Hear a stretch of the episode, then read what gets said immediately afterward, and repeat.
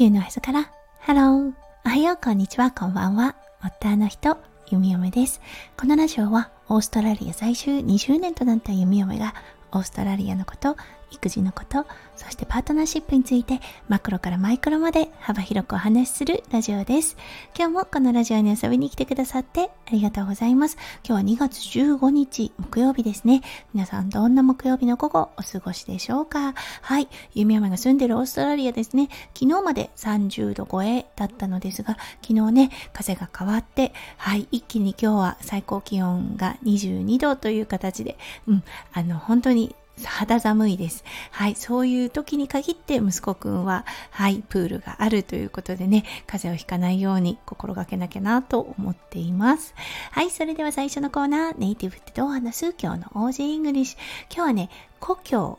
をご紹介したいと思います。はい、故郷といえばね、もうホームタウンですね。My hometown is Japan. Also, my second home is Australia. というような感じで、はい、表現ができます。これだったんですが、私の故郷は日本です。だけど、第二の故郷はオーストラリアですというような意味になります。はい、本当ね、もうオーストラリアに住んで20年以上という形で、もうそろそろね、オーストラリアの方が長くなります。なのでね、この国のこと、もう第二の故郷ってしっかり呼べるなといったような感じがします。今日のね、メインテーマ、少しこれに関わってくることなのですが、改めてね、オーストラリアのことを思ったので、今日はこの故郷うん、ホームタウンっていうね、言葉をご紹介させていただきました。はい、それでは今日のメインテーマに移りましょう。今日のテーマは、夢嫁の住むオーストラリアについてお話ししたいと思います。それでは今日も元気に弓嫁ラジオをスタートします。はい。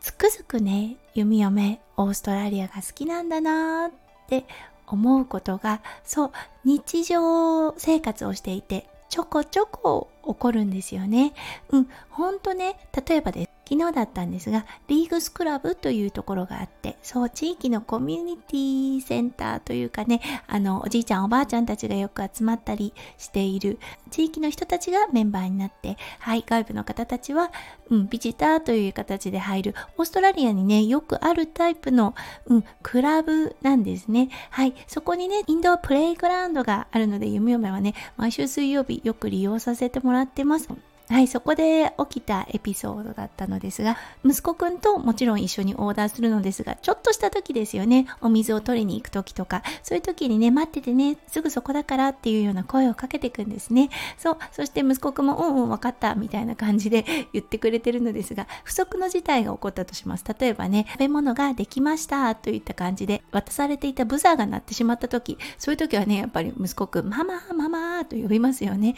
そう、その時ね、周りのおじじいちゃんおばあちゃんたちがとてもとても温かく息子くんを見守ってくれています。ただね、あの、声をかけるとかそういうことではなく、ただ見守る感じ、必要であれば助けに行こうっていうような感じでね、あの、見てくれてるなっていうのが分かったんで、というのは、弓嫁がね、あ、なんか呼ばれた気がすると思ってね、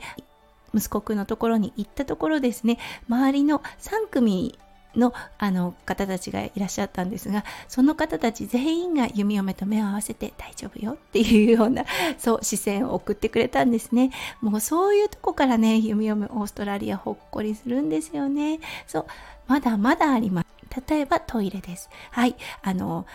息子くんが先に手を洗いますよね。そしてあの紙ナプキンを渡して手を拭かせている状態。弓嫁はその間に手を洗っている。そうするとね、トイレを終わったおばあちゃんたちが必ず息子くんに声をかけます。トイレなのでね、姿見があったりします。そうするとね、息子くんに対して何見てるの？この子は誰？みたいな感じでそう声をかけたりとかね。もう本当なんか日常会話の延長とはなるのですがそうあのあっという間にこう交流をするというようなこのね垣根のなさが読み読め本当にね、オーストラリアの大好きなところです。はい。そしてね、何もおじいちゃんおばあちゃんだけに限ったことではありません。インドアプレイグラウンドでですね、こうね、初めて会う方なのに、あの、話をしてとかね、はい、あの、ああでもないよね、こうでもないよね、みたいな話をする。そう、本当ね、あアジア人だからどうなんだろう英語通じるのかなとかっていうような垣根が全くないんですよねうん、弓嫁は全然感じないです。そう。そして、ね、すごくね、印象的だったこと。そう、息子くんとね、あのちょっと年下の子かなが遊んでいたんです。そして母さんたちはあのテーブルについてそう大人の会話を楽しんでいました。弓嫁は一人だったのでそう息子くんとちょっと遊んでみたりとかねあの喧嘩しないようにちょっと見てたりしたんですよね。で帰る時、うん、そろそろ帰ろうかなんて言って声をかけた時やっぱりねお母さんたちにも声をかけ一緒に遊んでくれてありがとねまたねみたいな感じで話しかけた時に「あねえねえねえアイスクリームいらない?」みたいな感じで「あの剣が余ってるんだけどもしよかったらアイスクリームかジュースか飲まない?」みたいな感じで声をかけてくださったんですよね。そうなかなかね、日本では起こらないかなって思ったんです。そう。だけどね、ゆみやめはもうあの、息子くん、お昼食べた後で、かなりハイパーな状態になっていたので、あ、これ以上ね、もう甘いもの食べさせたら大変なことになっちゃうからって言ったら、お母さんたちも、あ、そうそうね、そうね、大変よね、みたいな感じで、はい。そう、会話が終了したわけですが、そういうオーストラリアらしいフレンドリーさっていうのがね、ゆみよめ本当に心から心から愛してやまないなって思ってるんですよね。そう、だからね、あの、もちろん日本に行くと、はい、弓嫁の故郷という形になるので、ほっとします。うん、あ、やっぱり私のルーツはここだなと思うのですが、そう、それと同じような感覚を人に対して弓嫁はオーストラリアで覚えたりします。そう、帰ってきてね、あの飛行機の中でもうオーストラリア人の人とちょこっと会話すると、あ、帰ってきたっていうような感覚になったりとか、入国審査でもそうです。あ、本当うん、やっぱり帰ってきた私の場所だ。私のもう一つの大切な場所だと感じます。はい、ということで、うん、今日はね、ちょっとね、こう、外に出て感じた、なぜ弓嫁がオーストラリアがこんなに好きなのかっていうことをお話しさせていただきました。はい、今日も最後まで聞いてくださって本当にありがとうございました。皆さんの一日がキラキラがいっぱいいっぱい詰まった素敵な素敵なものでありますよう、ゆみよめ心からお祈りいたしております。それではまた明日の配信でお会いしましょう。地球のへそからハロー、ゆみよめラジオ、ゆみよめでした。じゃあね、バイバイ。